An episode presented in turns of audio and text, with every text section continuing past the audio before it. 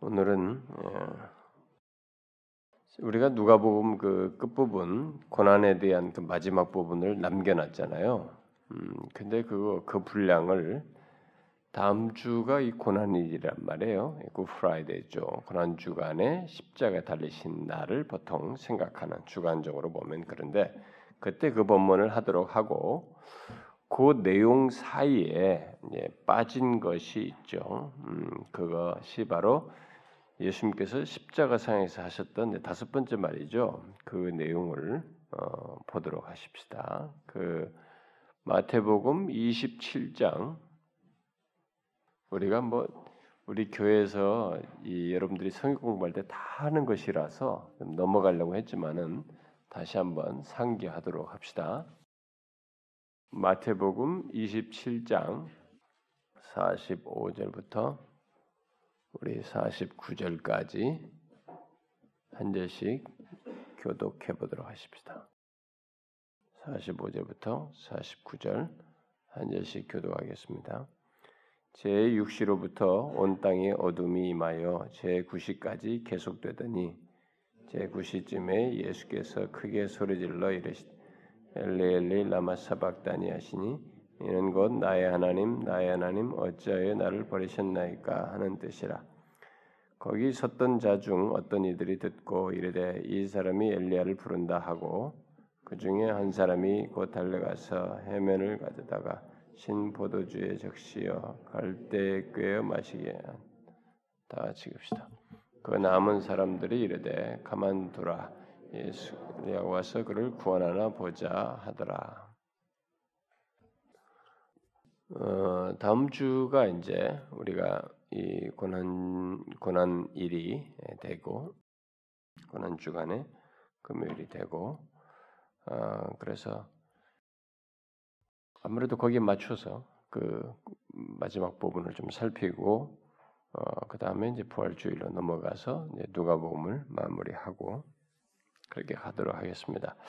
그런데 지금 이 본문은 우리 교회에서 그 처음에 십자가와 거듭남과 십자가를 할 때 우리 교회 오신 분들이 다 성경 공부 교재에서 내용에서 다루는 이미 제가 호주에서 설교했던 것을 그 교재에 삽입해가지고 다 하고 있기 때문에 아마 여러분들이 대충 다 아실 거라고 봅니다. 그래도 이제 우리가 이 내용을 다시 살피길 원해요. 또 이미 제가 마태복음 다룰 때 이 부분을 또 그때도 대략 설명을 했었죠. 그럼에도 불구하고 또 언제 다시 반복해 봐도 우리에게 주는 메시지가 십자가의 메시지가 있기 때문에 이 부분을 살피면 좋겠습니다. 여러분이 잘 알다시피 이 장면은 예수님께서 십자가에 달리셔서 가장 힘든 순간에 외친 내용이죠. 그가 십자가에서뿐만 아니라 그가 이 땅에 육신을 입고 오셔서 보내온 시간 중에서 가장 힘든 순간을 맞으며 지나면서 외친 토해낸 이 말씀이고 그 장면은요, 그 순간을 지금 기록한 내용입니다. 예수님은 십자가에 달려 있는 동안에 그 누구보다도 하나님 아버지와의 이 교제를 갈망하셨죠. 우리가 지난번에도 앞에서부터 그런 얘기했습니다. 그리고 그분과 그 항상 가졌던 그 교제, 특별히 그분과의 사랑의 그 교제를 주님은 갈망하고 구하셨죠. 그러나 그 사랑을 이 십자가에 달려 있는 동안에 주님은 경험하지 못했습니다. 그것을 그런 교제나 갈망을 전혀 경험치 못하면서 이 십자가에 달려서 시간을 보내고 계셨죠. 예수님은 이 하나님 아버지와 사랑의 교제가 없이 보낸 적이 그 이전에는 단 한순간도 없었죠. 주님 하나님 아버지와 교제가 없이 보낸 시간은 없었습니다. 여러분이 그분이 막 수시로 산에 가서 기도도 하시고 홀로 있을 기도하시고 뭘 할 때도 하시고 항상 아버지 뜻을 대로 행한다 그러면서 그 자기가 이 공생애를 사실 때에도 그 많은 어려움이 있었지만은 그 고난을 당하시고 시련을 겪고 뭐 그런 상황들이 굉장히 많았지만은 주님은 하나님 아버지와 교제 없이 보낸 그런 순간이 영원부터 바로 이 십자가에 달리기 전까지는 단 한순간도 없었어요. 그분과 교제가 이게 단절되거나 그분의 사랑의 교제를 갖지 못한 순간이 한 번도 단 한 번도 없었습니다. 우리가 그걸 잘 아셔야죠. 바로 이 십자가에 달리시기 얼마 이게 고난의 이제 마지막 십자가에 달리기에서 이 최후의 여정하기 바로 직전까지만 해도 그는 공생의 많은 사역 속에서도 많은 고난의 힘든 순간에서도 하나님 아버지로부터 오는 위로를 얻었습니다. 주님은 그걸 경험하셨어요. 그런 주님께서 십자가에 달리셨을 때 이 십자가에 달린 상태에서는 조금도 하나님의 위로나 사랑을 경험하지 못했습니다. 그걸 맛볼 수가 없었어요. 왜요? 우리의 죄를 덮어있었기 때문에, 죄인으로 섰기 때문에 그렇게 된 거죠. 그러니까 바로 이제 그렇게 하나님의 위로나 사랑을 경험할 수 없는 그 처절한 상황을 경험할 때에 그것을 더욱 실감케 하는 자연현상까지 일어나게 됐죠. 바로 그 3시간의 흑암이 들려지게 되었습니다. 낮 12시였음에도 불구하고 태양이 어두워서 빛을 잃었고 그 어둠이 온 땅을 덮었습니다. 그 가운데서 예수님은 이렇게 한 치 앞도 볼 수 없는 그런 안 보이는 흑암 가운데 놓이게 되고 거기서 철저하게 하나님으로부터 버림받는, 진짜로 버림받는 경험을 하게 되죠. 정말로 실제적으로 버림받는 경험을 하게 됩니다. 이 어둠은 일반적인 자연현상이 아니죠. 대낮에 일어나는 것은 일반적인 그런 그 자연현상이 아니었습니다. 초자연적인 현상이었는데 그것은 자연이 그렇게 될 수밖에 없는 그 너무 특별한 순간이어서 정말 자연조차도 그렇게 하지 않을 수 없는 그렇게 초자연적인 역사 속에서 있게 된 것이었죠. 왜냐하면 세상에 이 온 세상을 창조하시고 동참하셨고 그리고 세상을 구원하시기 위해 세상의 머리가 되신 그분, 곧 그리스도께서 하나님의 버림을 받아서 고통을 극심하게 당하는 상황이었기 때문에 이 자연이 그것을 수용할 수 없었겠죠. 없다고 해야 되겠죠. 그것이 더 자연스러운 거죠. 수용하자. 그것을 흑암이 두려워져서 태양이 빛을 잃고 아무도 그 상황을 볼 수 없는 그런 상황이 되었습니다. 그러나 예수 그리스도께서 버림받는다는 것은 그가 하나님이기 때문에 또는 인간의 몸을 입었기 때문에 그것 자체 때문이 아니죠. 뭐예요? 그가 인간의 죄를 담당하기 위한 메시아 그리스도, 이렇게 기름 부음 받은 그리스도, 직임을 가지고 온 분이시기 때문에 결국 그의 직임 때문에, 직임으로 말미암아서 이런 버림받는 경험을 하게 되는 것이죠. 그래서 우리를 구원하기 위해서 기름 부음 받은 자로 인한, 기름 부음 받은 자의 신분 때문에 그렇게 버림받게 되는 경험을 하게 되는 것이죠. 그래서 우리의 죄를 덮으심으로써 말이죠. 그래서 예수님은 기름 부음 받은 자의 신분과 직임 때문에 자기에게 속한 모든 자들을 품고 그들의 죄를 덮어쓴 채 이런 버림받는 경험을 처절하게 하게 된 것이죠. 바로 그 장면이에요, 이게. 따라서 우리가 일반적으로도 그렇게 말하죠. 우리가 직임자가 공식적으로 무슨 일을 하게 되면 그는 자기가 대표하는 모든 사람을 대신해서 행동하는 것이라고 볼 수 있는데, 바로 예수님이 그 모든 사람을 대표해서 그 일을 하고 있는 것입니다. 그들을 대표한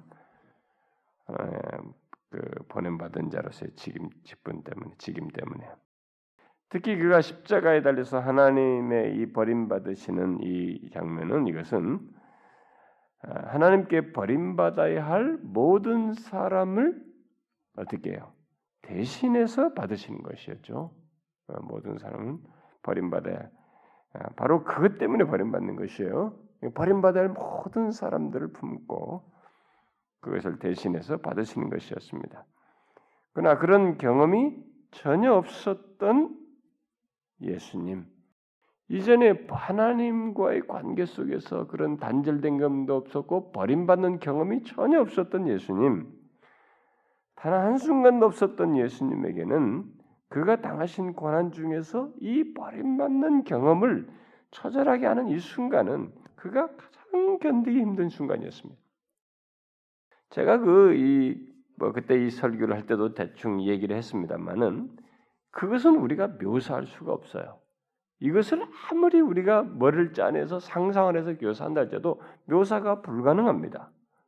이것은 그가 겪은 이 고통은 유일한 고통이란 말이에요. 유일한 고통이기 때문에 성격 자체가 유일해요. 죄가 없으신 분으로서 우리가 버림받아야 할 그것을 자신이 다 담당하시는 것인데 자신은 버림받는 경험이 한 번도 없으셨던 분이란 말이에요. 그런 분으로서 이런 경험을 하고 있기 때문에 그가 지금 한 번도 없는 상황에서 당하시는 고난, 이것은 자신에게서는 너무너무 견디기 힘든 고난이었던 것입니다.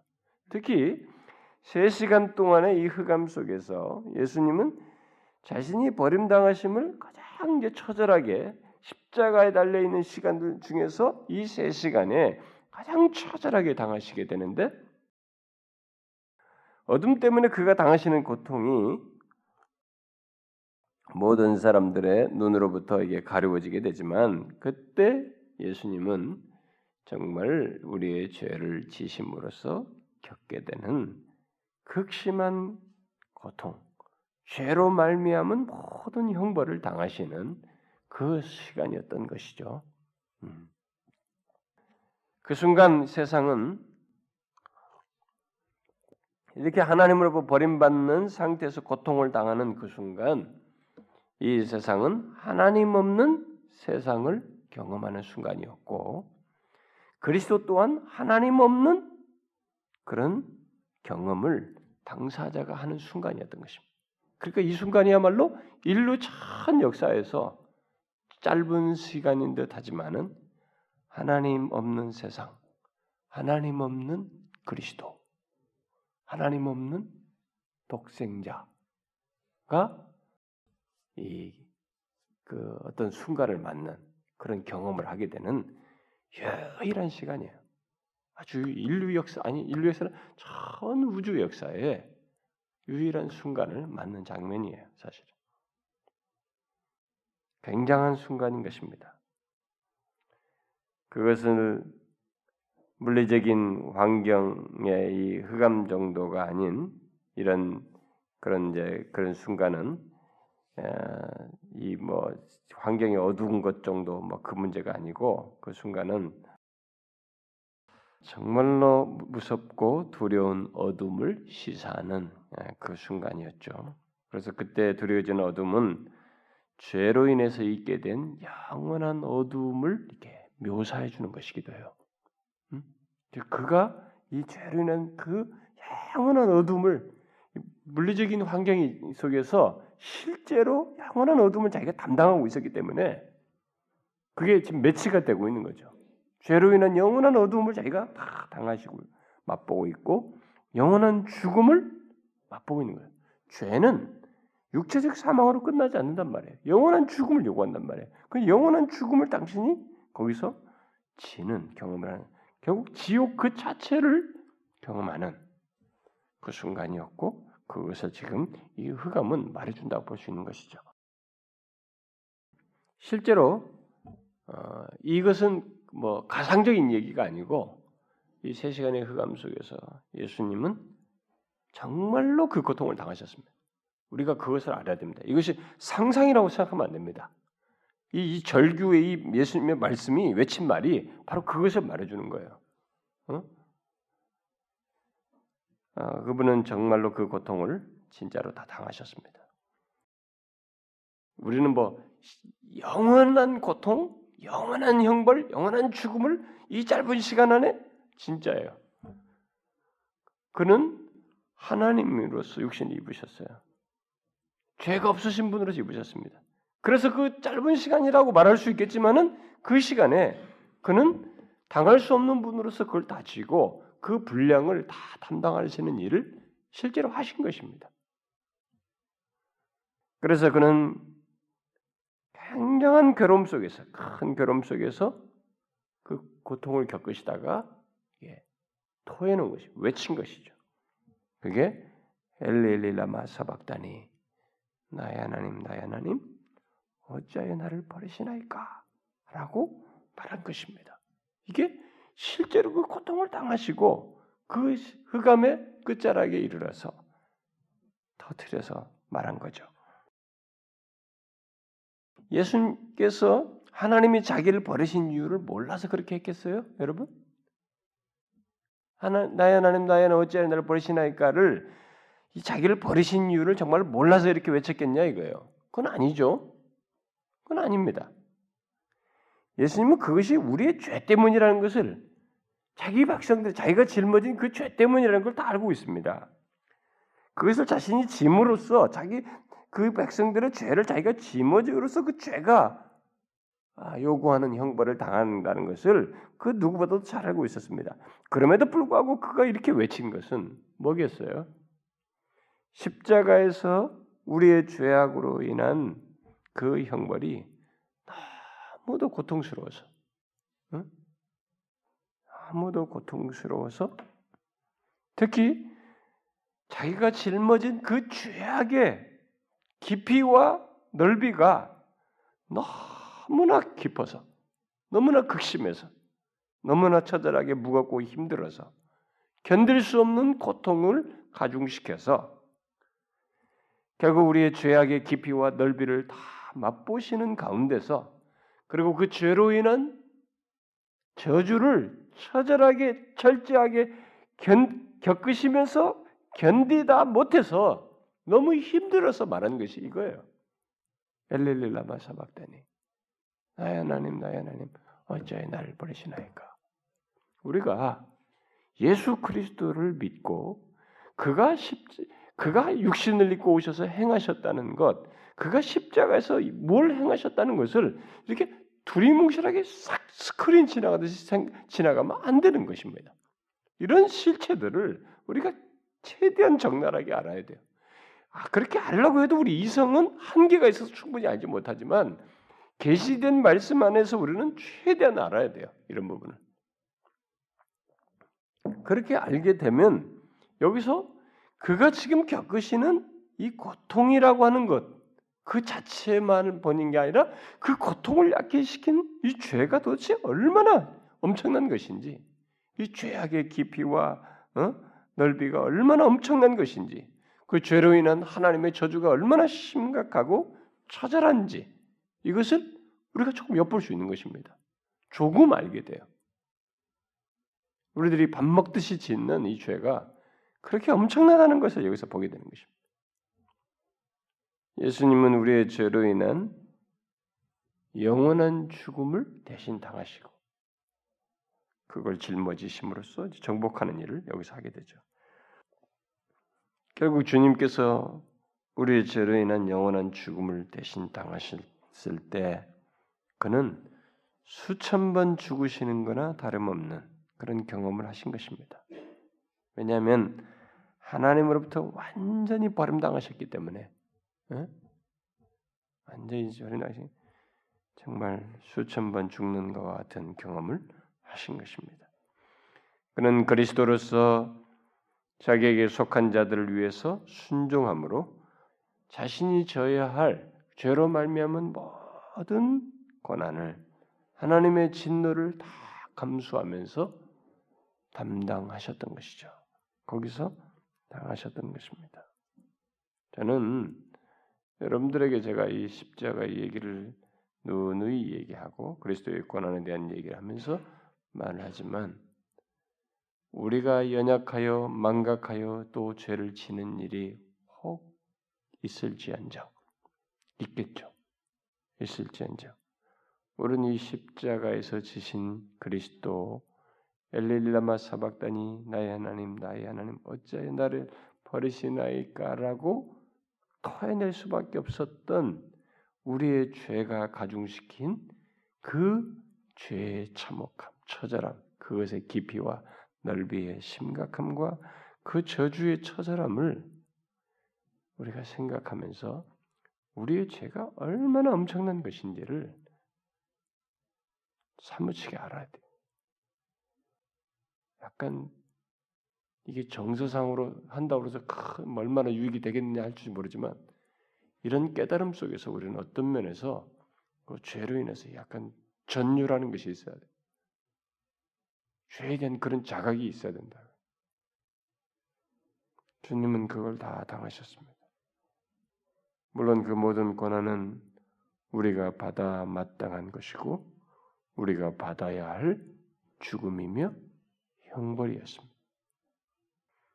그러므로 우리는 예수 그리스도께서 당하신 십자가의 고난을 생각할 때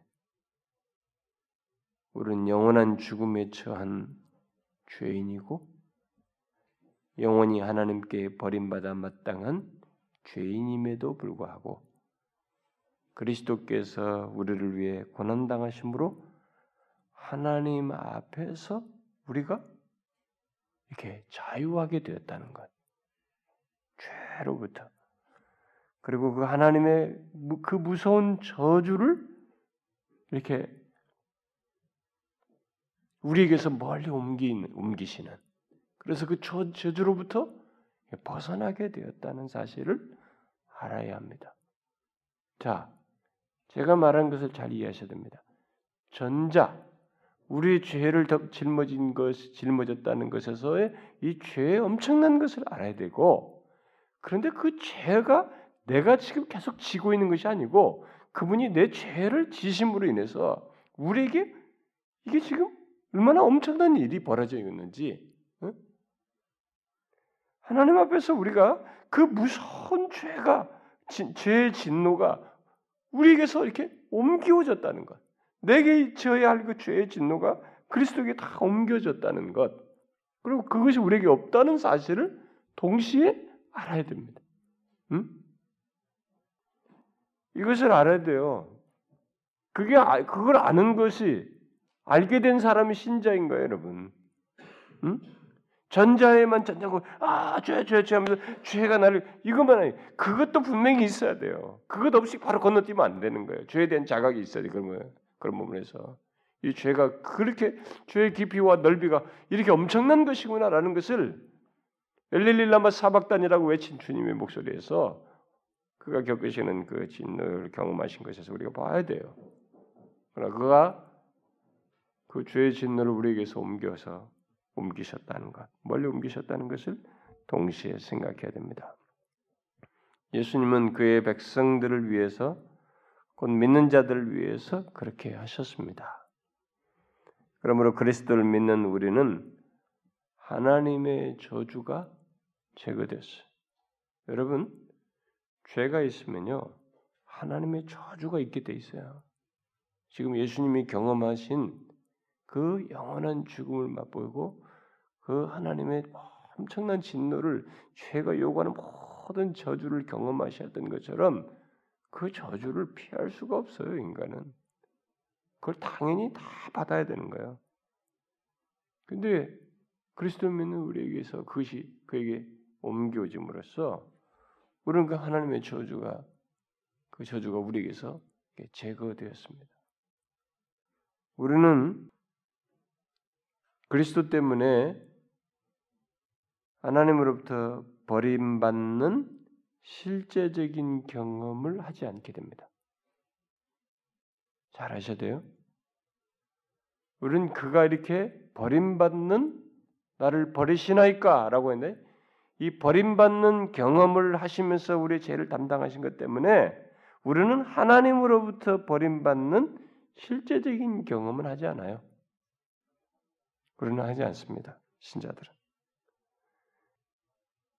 그래서 하나님과 영원한 교제를 나눌 수 있게 됐죠. 오히려 하나님과 영원한 교제를 나눌 수 있게 됩니다. 심지어 죽을 때에도 이 하나님과의 교제는 끊어지지 않습니다. 우리는. 죽을 때에도 하나님으로부터 버림받는다는 경험은 우리는 하지 않아요. 그걸 믿는 자들은. 여러분 이 사실 아십니까? 네. 그러니까 십자가에서 일어난 이 구속의 은혜와 이 진리를 정확히 모르는 사람들은요. 이 견고할 수가 없어요. 흔들려요. 이건 죽을 때도 버림받지 않아요. 그리스도인은. 바로 이 사실 때문에. 설사 우리들이 살면서 이렇게 죄를 지음으로 인해서 하나님께서 우리와 관계를 멀리 하시는 때가 있고 그런 경험을 할 수도 있습니다. 그러나 그것은 부분적이고 일시적인 것이지 버리는 것은 아니에요. 멀리 하시는 것 같은 경험을 할 뿐이지 버리는 것은 아닙니다. 오히려 그 반대로 하나님께서는 우리의 죄를 담당하신 그리스도를 위해서 우리를 더 견고히 하셔요. 그런 것 때문에 우리를 더 영원히 견고히 붙드시고 일시적인 징계를 통해서 더욱 자기와 친밀한 관계로 나오도록 이끄시고 누리게 하십니다. 버리진 않아요. 오히려 죄를 범하잖아요. 그러면 그리스도께서 우리의 죄를 담당하셨기 때문에 바로 그리스도를 위해서 우리의 죄를 담당하신 바로 그리스도를 위해서 오히려 징계를 해서라도 자기와 더 친밀한 관계로 이끄셔요. 그러면서 영원히 견고히 붙드는 것입니다. 예수님께서 그렇게 극심한 고통을 겪으시며 엘리엘리 라마 사박단이라고 했을 때 사람들은 뭐라고 그랬어요? 야, 이 사람이 엘리야를 부른다. 이렇게 빈정됐습니다. 그리고 어떤 사람은 동정해가지고 심포도들 적신 해면을 갈대에 꿰가지고 예수님의 입에다가 이렇게 들이댔죠. 요한복음을 보면 입에다 댔다고 그래요. 예수님께서 거기서 그걸 받으셨다고 그러죠. 입에 대신 것입니다. 그러니까 거기 남은 사람들은 49절에 있는 거죠. 남은 사람들은 그냥 가만두라. 엘리야가 와서 그를 구원하는가 보자. 이렇게 하면서 지금 어둠 속에서 이제 거의 끝자락이란 말이에요. 엘리라마 사박단이 했을 때가 다 3시간의 어둠 후반부에 끝자락에서 했었기 때문에 이제 자신들은 사실 어둠 속에서 자신도 굉장히 두려운 시간을 보냈을 텐데도 두려움이 밀려왔을 텐데도 마치 그것을 더 잊기라고 하듯이 더 마음을 굳게 하면서 예수님께 조롱하는 이런 행동을 하고 있었죠. 어떻게 하는가 보자 말이죠. 지금 예수님께서 하시는 이 모든 것은 계시적인 것입니다. 특별히 이런 경험을 하시게 될 것을 시편 22편에 계시했어요. 그러니까 모든 이런 지금 하시고 있는 이런 내용 속이 실제적인 경험 속에서 하시면서 이런 경험을 하실 것을 말했고 그 경험 속에서 이런 걸 토해낼 것을 결국 시사하셨는데 버림받는 일을 경험할 거라고 말씀하신 것을 실제로 드러내시고 있는데 그런 면에서 이것은 모두가 다 계시적이란 말이에요. 그럼에도 불구하고 계시적임에도 불구하고 이들의 마음은 그 계시적인 내용에 마음이 확 닫혀 있었어요. 완전히. 닫혀 있으니까 어떻게 해요? 여러분 계시적인 것에 마음이 닫혀 있으면 사람은 마음이 이렇게 반대, 더 완악하고 굳어서 주님께 대하여 이렇게 더 빈정되고 조소하고 거북스러워하고 힘들어하고 적대하고 반대하는 이런 쪽으로 흘러가요. 다른 길이 없으니까요. 여러분 하나님의 이 계시적인 것, 계시적인 내용에 우리의 마음이 어떤 연유로서라도 다치게 되면 참 그건 위험합니다. 그건 주로 이제 불신자들에게 있게 되죠. 근데 마음이 완악해지면은 그 마음이 완악해진 상태에서는 계시가 이게 굴절돼요. 무시돼질 수 있어요. 그건 정말로 경계해야 됩니다. 빈정된다고 하죠. 엘리야가 뭐 어쩌는지 이렇게 엉뚱한 얘기한다고. 그들은 그리스도의 고난에 대해서는 물론이고 하나님께서 그리스도에게 내리시는 심판에 대해서도 전혀 알지 못했습니다. 이런 계시적인 내용을 조금도 알지 못했어요. 그것은 모두 계시적인 사건이어서 오직 믿음으로만 깨달을 수 있었던 것이죠. 따라서 지금도 믿음으로 그리스도의 고난을 보지 못하면 그리스도의 십자가는 자신에게 별 의미가 없습니다. 교회를 나와도 지금도 믿음으로 그리스도의 고난을 바라보지 못하면 거기에 그 십자가를 통해서 우리에게 말씀하시고자 하는 하나님의 계시를 바라보지 못하면 그리스도의 십자가는 자신에게 그냥 그런 참 묘사할 수 있는 여러 가지 얘기거리는 될 망정 별거 아닙니다. 자신에게 별 의미가 없게 되는 것입니다. 그래서 놀라울 정도로 교회에 다 오는 사람들 중에도 이 십자가의 비밀을 몰라요. 그걸 모릅니다. 그러니까 아직도 그리스도께서 나를 위해서 십자가에 달려 죽으셨는지 정말 그분이 죽으심으로 내 죄가 사함받았는지도 믿어지지 않는다고 말하는 사람들이 교회 안에 있어요. 교회 다니고 있음에도 불구하고 그들은 이런 계시적인 사건들을 그 내용들을 믿음으로 보지 않기 때문에 그랬습니다. 그건 정말로 비극이에요, 여러분. 그러나 반대로 믿음으로 바라보게 되면 그 십자가가 곧 그리스도의 고난이 우리를 위한 것이요 우리가 그 고난에 연합된 자인 것을 알게 되어서 자유하게 됩니다. 거기서 우리가 자유하게 돼요. 그래서 이게 이제 놀라운 것이에요. 그래서 십자가의 이 복음에 대한 바른 진리를 가지고 있으면 신앙인은 진정한 자유, 신앙생활을 진정한 자유를 가지고 하게 됩니다. 그래서 누가 뭐라고 말을 해도 저 사람에게는 뭔가 진정한 것이 있어 라고 보이게끔 되는 그런 내용이 아니 자기는 아직 몰라고 자충우돌한 거고 아직도 부족한 거고 막 이렇게 말할지라도 누가 볼 때는 진정한 그것을 소유한 자로 이렇게 보이게 되죠.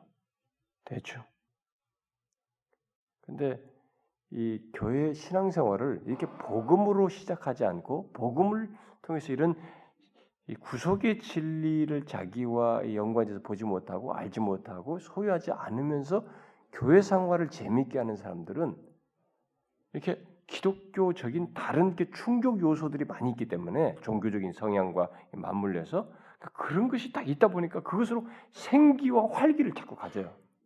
그리고 어떤 사람들은 그런 것으로 자꾸 기준으로 교회의 생기와 자기 신앙의 활기를 얘기해요. 좀 뭐가 좀 교회가 좀 생기가 좀 있어야 되는데 뭐 어떤 거 때려 부셔야 되죠. 뭔가 막 사람을 이렇게 막 움직이게 만들고 막 활기 있게 만드는 것 같은 그런 것이 내 인격이 이 죄가 짓누른 죄로부터 벗어나는 것이 진정한 활기의 근원인데 이런 것은 알지 못하면서 이게 뭔가 이게 막 인위적으로 조작하는 것에 의해서 활기를 자꾸 운운하는 거예요. 근데 여러분 잘 보세요. 이런 복음을 통해서 실제로 자신에게 있는 그리스도로 말미암아서 이 사람이 여기 제가 말한 것처럼 믿음으로 바라보게 되대요. 이런 분은 그래서 십자가 그리스도를 알게 됐을 때 그 고난이 결국 이게 나를 위한 것이라는 것을 알게 되니까 그리고 우리가 그 고난에 연합한 자인 것을 알게 되니까 생겨나는 게 뭐예요? 내가 그 그리스도로 말미암아서 이 얻은 은혜가 너무 크구나. 나 같은 자가 그 죄 사함의 은혜를 입었구나라는 거니까 그 사람들에게 뭐가 생겨요? 여러분 잘 보세요. 그런 사람들은요. 확실히 삶에 신앙에 이 생기가 있어요. 누가 건드리고 잡아빼서 이렇게 막 좌지우지해도 그걸 어디서 그게 드러나냐면 이렇게 시험이 오면 흔들리게 되면 거기서 드러나요. 근데 이게 안 된 사람, 믿음으로 이런 것을 알고 소유하지 못한 사람은 다 흔들리죠, 이제. 그런 데서. 그래서 저는 이게 오늘날 우리 기독교 신자들이 어디에 이렇게 지금 신앙의 기초를 두어야 되느냐, 정말 다시 복음 위에 신앙의 기초를 두어야 되는데 이게 나는 이게 숙제라고 봐요. 네? 우리 이 한국 교회에서 지금 우리가 사람들이 이렇게 막 소문 듣고 일로 갔다가 절로 갔다가 막 흔들린 사람들 있잖아요. 나는 그 사람들이 물론 이렇게 흔들리게끔 되는 어떤 원인 제공이 있었을 거예요. 그러니까 자신이 처한 곳에서 만족치 못하는, 진리를 통해서 만족을 얻지 못하고 복음을 통해서 자신이 견고케 되는 이런 것이 없기 때문에 아마 됐을 것이고, 설사 그런 것이 됐었다 할지라도 그것이 유지가 되지 못하는 시험거리가 왔거나 어떤 가지고 그것이 부서져 버리는, 실망케 되는 어떤 것이 있으니까 또 권태에 빠지게 되고 영적인 실증을 느끼다 보니까 그런 가운데서 사람들이 다른 것을 끼웃거리기 시작하면서부터 탁탁탁 이렇게 덜썩덜썩 뭔가를 이렇게 일종의 막 서핑을 하는 거죠. 응? 이쪽 보고 저쪽 보고 막 바다에 서핑하듯이 인터넷도 이렇게 아주 쭉 뒤지고 말이죠. 응? 이런 것도 보고 저것도 보고 이것도 보고 막. 그런데 몰랐던 것이 이런 것이 있네, 이런 것이 있네, 척척척 들어가는 거예요. 근데 여러분 그러다가 어느 땐가 덜썩 물길 수 있는 거예요. 이 신앙의 기초를 견고히 안 가지고 있으면. 잘 보세요. 제가 우리 교회에서 은혜 설교도 하면서도 그런 얘기하고, 그다음에 은혜 안에서 산다는 것이 무엇인지 말하면서도 얘기했지만은, 신자들이 이 은혜의 깊고도 깊은 십자가에서 보여준, 그는 당하신 것이 엄청나지만 버림받는 게, 무엇을 위한 버림받는 게? 다 우리 죄 때문이에요. 우리 죄를 옮겨서 생겨난 거예요. 그럼 옮겨서 그것이 제거된 자가 있단 말이에요, 우리가. 그것으로부터 자유롭게 된 자가 있단 말이에요. 근데 그런 사람이라는 사실을 이 구속의 은혜 속에서 알고 그걸 못 누린단 말이죠. 그러면 어떻게 돼, 이게? 응? 이걸 모르면서 신앙생활 한다는 게 가능하냐, 이거예요. 그러나 우리 현실이 있거든요. 그리스도는 하나님의 버림을 받아서 하늘과 땅까지도 그를 버리는 것과 같은 경험을 했습니다. 태양이 빛을 잃고 흑암이 덮어씌워지면서 실제적으로 죄를 짊어짐으로써 그가 버림당하는 고통을 겪었지만은 이 가시적인 환경 속에서 공포가 더 조장되는 경험을 하셔야 했습니다. 그러니까 하나님으로부터 버림받으면 하늘과 땅으로부터 버림받아요. 땅으로부터 버림받아서 땅에서 뜬 거 아닙니까? 결국 십자가 되는 거. 밑에 있는 사람들이 다 버려가지고 죽여라 말이지. 그것도 땅에서 띄워서 죽여라 말이지. 나무에 매달린다 그러지. 저주받은 자라고 그러는데. 저주받은 실체로 나보다 다른 면했잖아요. 땅에서도 저주받은 거잖아요, 진짜로. 거기다 대고 태양까지 빛을 잃어서 그런 정말 하나님뿐만 아니라 이 하늘과 땅까지로부터까지 버림받는 이런 경험을 하게 됐지만, 아셔야 될 것은 우리의 죄를 그가 짊어졌기 때문에 그렇게 된 거예요. 그럼 뭐예요? 짊어짐을 당한, 그 제거된 우리는 어떻게 된다는 거예요? 우리는 하나님으로부터 버림당하지 않는다는 거예요. 하늘과 땅으로부터도 버림당하지 않는다는 것입니다, 우리는. 오히려 우리는 하나님도 누리고 하늘과 땅도 누릴 수 있다는 거예요. 이게 복음이에요, 여러분. 이게 구속의 은혜라고요. 응? 십자가의 부유함이에요.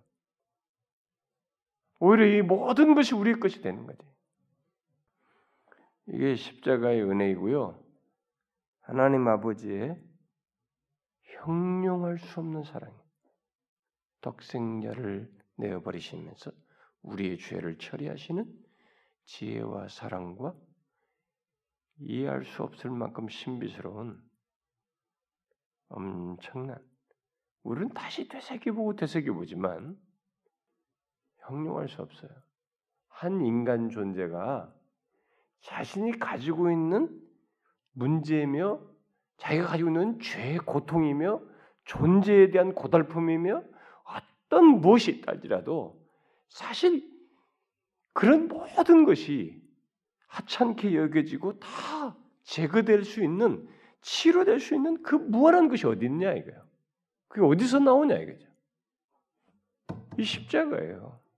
그리고 오늘날이 심리학적인 상처 치유를 한다고 카운셀링하면서 간단하게 그 사람들 이렇게 상담하면서 건너지고 대충 만져주는 이 심적인 만져지면은 인간이 해결되지 않아요. 그런데 놀라운 것은 이 통합주의자들 말이죠. 이 심리학과 이 기독교를 이렇게 통합시키는 그런 사람들도 놀라울 정도의 십자가를 많이 강조해요. 그런데 재밌는 것은 한 가지 차이가 뭐냐면 이 십자가를 도구적으로 너무 사용한다는 거예요. 그것조차도 심리학적인 수단으로 쓴다는 거예요. 위로와 이 정신적인 안정을 주는 그걸 사용한다는 것이에요. 그 비슷해 보여요, 여러분. 근데 한 가지 구분해야 돼요, 여러분. 이것은요, 여러분들이 심리학적으로 적용하려고 해서 된 문제가 아니고 이 사실을 믿는 자에게는, 이 사실을 자기에게 해당되는 믿는 자에게는 부인할 수 없는, 제거할 수 없는 하나님께서 행하신 실체가 있고 그 실체의 배경에 우리를 향해서 죄를 자기가 덮어씌우고 또 아들에게 옮기셔서 우리를 그렇게 하신 하나님의 구체적이고 실제로 나타내신 은혜와 사랑이 있기 때문에 그 사실을 그대로 받아들이는 것이에요, 여러분. 그걸 그대로 인정하는 것이에요. 그 소유한 자로 사는 것입니다. 어? 그래서 이 진리를 아는 게 더 중요한 거예요. 심리학적으로 적용하는 문제가 아니라 이 진리를 알고 믿는 것이 중요한 것이라고요. 이 진리가 바르게 전달되어지고 당사자가 그걸 알고 받아들이는 것이 중요한 것이에요. 그래서 만일 힘들거든, 내 존재 자체에 있어서 힘들거든, 인생살이가 너무 힘들거든, 그리고 내가 심리적으로 너무 힘들거든, 인생에 나 같은 고난당한 사례가 없다고 여기거든, 그걸 가지고 여기로 나오라 이거예요. 주님의 십자가. 그런 것들은요, 죄 하나의 무게도 해당되지 않습니다. 여러분과 제가 경험하는 고달프고 힘든 것들은 죄 하나의 무게도 해당되지 않아요. 죄 하나의 무게만 해도 주님이 여기서 지신 십자가의 무게예요. 죄의 깊이가 얼마나 심각한지를 처절하게 경험하면서 엘렐리 라마 사박단이라고 말한 것이 하나님의 아들께서. 근데 그것을 그렇게 다 무거운 것을 우리에게 다 무거운 그것을 그가 옮겨서 처리했어요. 그래서 그가 하나님으로부터 버림을 받았고 하늘과 땅으로부터도 버림을 받았어요. 그 때문에 우리는 하나님으로부터 버림받지 않는단 말이에요. 심지어 우리가 죽을 때에도 우리는 하나님으로부터 버림받지 않는단 말이에요. 하늘과 땅이 우리를 버리지 못하는 거예요. 오히려 그런 것들을 우리 것이 삼고 우리는 누릴 수 있는 자가 된 것이죠. 이 십자가의 은혜와 이 구속에 나타나는 하나님 아버지의 형용할 수 없는 사랑, 이 사랑과 은혜를 지식적으로 아는 자가 있고 교회에서 그래도 이걸 배우면은, 저는 우리 교회 같은 경우도 그렇게 있을 것 같아. 왜냐면 우리 교회는 이런 걸 가르치니까 많이.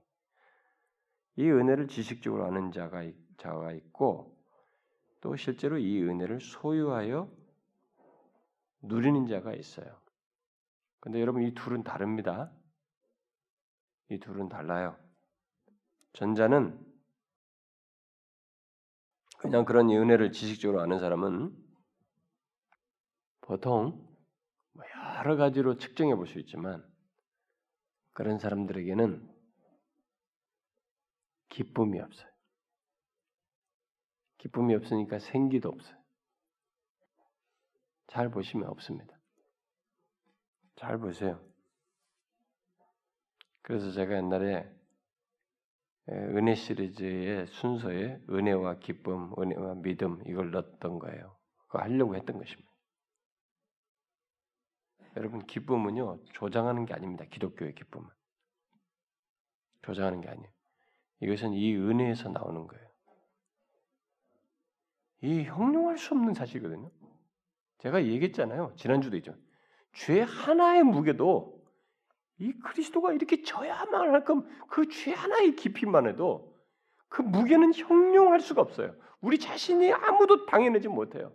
져질 수가 없습니다. 처리할 수가 없어요. 이분 죄 없으신 하나님의 아들만이 질 수 있는데 그가 지자 그 죄 하나의 무게만 져도 이렇게 큰 고달픔을 겪어야 해요. 버리심을 당하는 거예요. 단 한순간도 버림당한 적이 없는 그분이 영원부터 이 십자가에 달리기 전까지 한 번도 단 1초의 순간도 하나님과의 관계 속에서 버림당한 경험이 없는 그분이 버림당하시는 거예요. 그래서 너무 견디기 힘들어서 엘릴릴라마 사박단이라고 말한 거예요. 어찌하여 나를 버리시나이까? 버림받는 이유를 몰라서가 아니고 견디기 힘들어서 그렇게 말한 것입니다. 그렇게 죄가 무거운 거예요, 여러분. 그런데 그런 죄가 제거됐는데, 응? 그게 뭐냐 이거예요. 여러분 그게 뭐겠어요, 여러분? 그게 가벼운 것이에요? 여러분과 제가 가지고 있는 고민거리나 문제들 이런 것도 현실적으로 있지만은 사실 그것은 죄 하나의 무게에도 비교할 수 없어요. 그만큼 더 큰 덩어리가 우리에게 이런 생기와 기쁨을 갖게 하는 더 큰 덩어리가 있다는 것입니다. 저는요, 그래서 모르겠어요. 제가 더 나중에 이제 십자가 이런 내용들을 전하면서도 얘기를 할 수 있겠습니다만은 우리 교회 성도들이 이렇게 이런 말씀들을 이렇게 많이 잘 알잖아요. 알고 있는데 지식적으로 알므로 인해서 그냥 거기에서 멈춰가지고 이런 기쁨도 갖지 못하고 그런 것도 잘 모르고 사는 사람이 혹 있을까 제가 상당히 염려를 해요. 근데 분명한 것은 이 은혜를 지식적으로 아는 사람들은 이 조작할 수 없는 기쁨이 있잖아요. 은혜로 말미암아서 갖게 되는 기쁨이 그들에게는 없어요. 없습니다. 하나님과의 화평을 못 누려요. 자신이 하나님과 화평하게 있는데 그걸 못 누려요. 아니, 죄지고 힘들고 약하고 나에게 한계가 부족한 것이 있어요. 좋다 이거예요. 그것이 나를 힘들게 하는 건 좋습니다. 아파요. 누가 모른대요? 저도 힘든데 굉장히 그런 것이 끙끙대는데 그런데 그래도 우리는 화평을 누릴 수 있어요. 있어도. 왜냐면 그걸 다 치우셨거든. 나는 버림당할 일이 없어요. 우리는.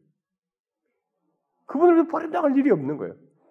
버림당할 일이 있다 그러면 그가 버림당하시면서까지 지었다는 이것이 거짓말이 되는 거예요. 이게 가치가 없던 것이 되는 거예요. 어?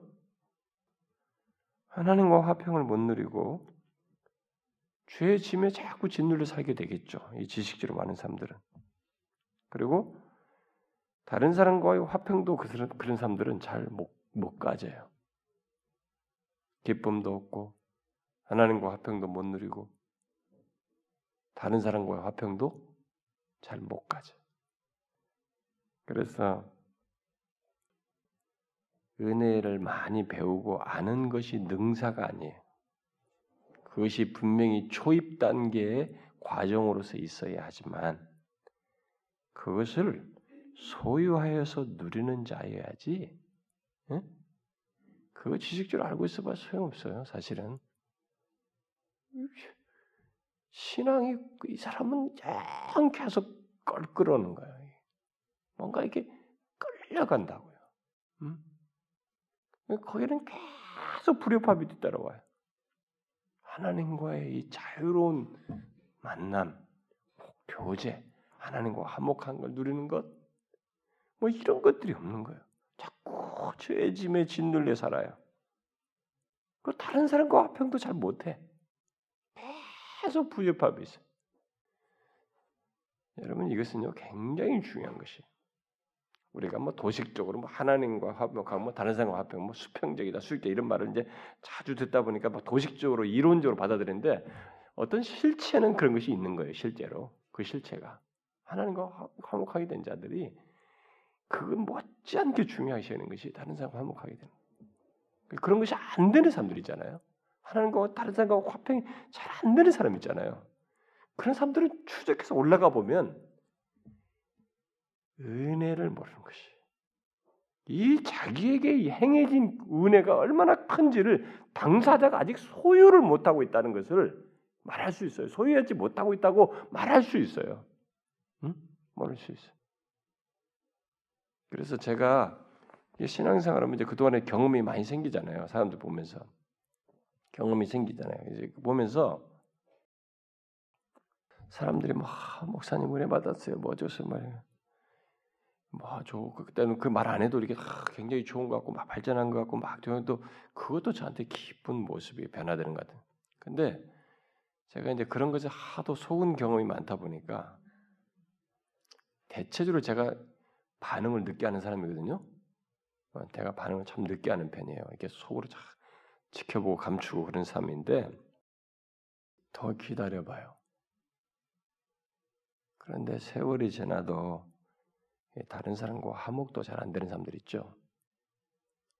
그런 사람들은 예배당 안에서 하나님과 굉장히 화목된 것처럼 막 울면서 이렇게 말해도 그거 아직 못 믿어요. 못 누리고 있다고 볼 수 있어요. 그래서 교회 오래 다니면서 다른 신자들과 화목치 못하는 사람들 있잖아요. 그런 사람들은 이 은혜를 못 누린 자인 것이 분명해요. 잘 보세요, 여러분. 못 누린 자예요, 그 사람들은. 교회를 오래 다니는데도 왜 이렇게 사람들과 성도들과 다른 사람들과 화목지 못하느냐.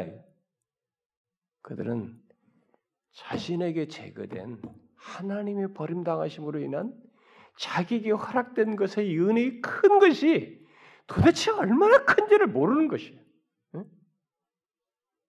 이것이 주는 자유와 부유함과 이 엄청난 것을 기쁨을 불러일으킬 내용이라는 것을 당사자가 모르는 것이에요. 알기는 뭘 알아. 종교적인 행위를 할 가능성이 많지.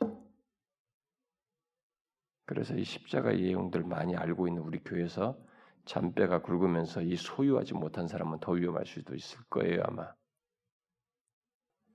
여러분 이 십자가의 버림당하심으로 인해서 그것이 그런 것이 더 이상 없는 자인 것에 그 죄가 주는 이런 것들로부터 더 이상 없게 된 자가 된 그것이 그 십자가의 은혜 이 하나님의 형용할 수 없는 우리를 향해 드러내신 이 은혜와 사랑은 우리를 정말로 자유케 합니다.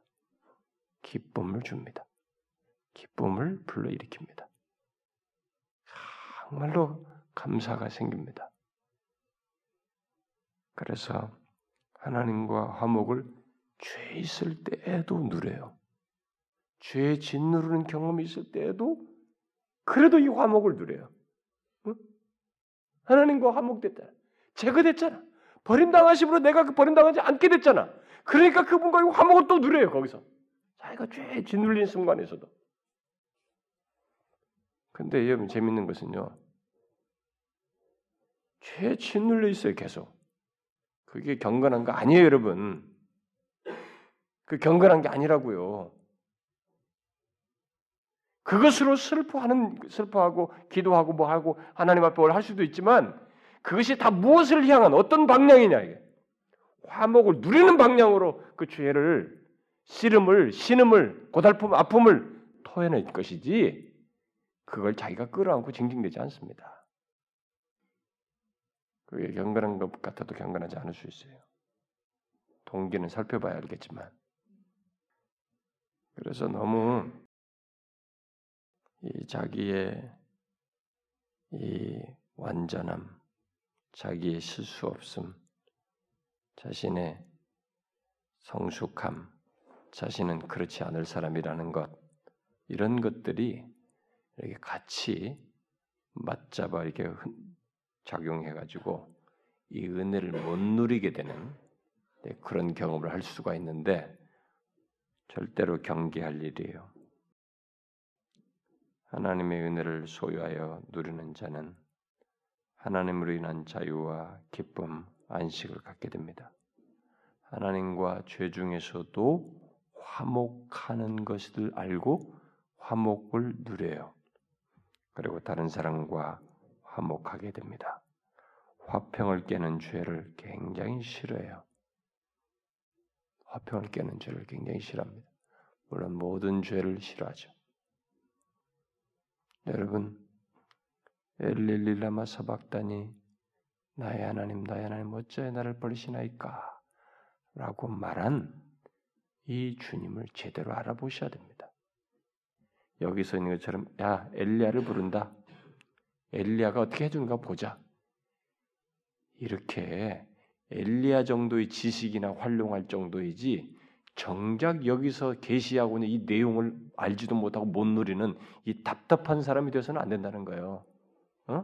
교회 열심히 다녀가지고 엘리야에 대한 지식은 있어가지고 주님께서 이르신 계시적인 이런 내용, 십자가의 구속의 내용은 잘 못 누리면서 거기다 대고 다 지식이나 갖다 붙여가지고 뭘 아는 양, 그렇게 못 누리는 어리석은 자가 되어서는 안 된다 이 말입니다. 이 엘릴라마 사박대를 통해서 명확히 밝혀주고 있습니다. 우리의 죄를 지심으로 그가 버림당하셨어요. 그래서 우리는 버림당하지 않아요. 죄 중에도 그에게 나가서 버림당하지 않은 자의 그 누림을 가질 수 있어요.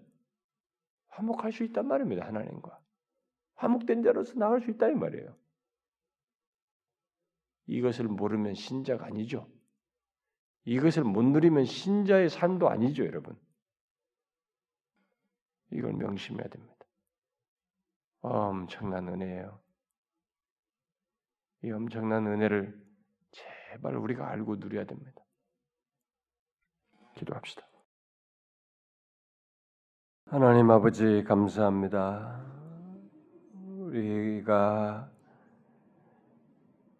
하나님의 아들께서 십자가에 달려 죽으심으로 이루신 것의 실제를 오늘 다시 한번 확인했습니다. 너무나 엄청난 그 십자가의 은혜를 우리에게 드러내셨는데 우리의 죄를 지심으로 버림당하셔서 처절하게 그 죄의 모든 것을 담당하시고 그래서 우리는 더 이상 하나님으로부터 버림받는 것이 없는 형용할 수 없는 은혜, 너무나 복되고 정말 영광스럽고 감사한 그런 지위와 상태를 주신 하나님 감사합니다. 우리가 그 십자가의 은혜를 알고 소유하여 그런 자의 이 자유와 기쁨과 안식을 실제로 누리며 살아가는 저희들 되게 하여 주옵소서. 우리가 이것을 누리지 못하도록 방해하는 모든 사단의 방해와 망각으로부터 우리를 지켜주시고 현실의 이런 압박을 넘어서서 제일 심각하고 무거운 죄의 짐에서 벗어나 우리가 이 큰 은혜를 입은 자로서 서게 되었음을 알고 이 세상을 담대히 기쁨으로 살아가는 저희들 되게 하여 주옵소서. 주여, 우리 중에 이 십자가의 은혜를 누리지 못하고 소유하지 못하고 누리지 못하는 자 없게 하시고 모두가 알고 소유하여 누리는 은혜와 복을 모두에게 허락하여 주시옵소서. 이 시간에 각자에게 하나님, 우리가 함께 기도한 것들을 들어 응답하실 뿐만 아니라 저들의 상황들, 기도 제목들, 개인적인 필요들, 인생의 갈 방향들, 진로와 자식과 하나님의 자신들의 현실적인 문제들, 주님의 그런 것까지도 돌보아 주셔서 주님, 우리를 잊지 아니하시고 보살피시는 분이신 것을 믿는 바대로 경험하게 하여 주시옵소서. 오늘 하나님이여 먼 담양까지 오가는 상가에 가는 우리 사랑하는 지체들 오가는 길을 지켜주시고 고단함에서 하나님 지켜주시고 건강케 하여 주시고 또 그 상가에 대한 김미숙 성도에게도 위로를 허락해 주옵소서. 간절히 구하고 예수 그리스도의 이름으로 기도하옵나이다. 아멘.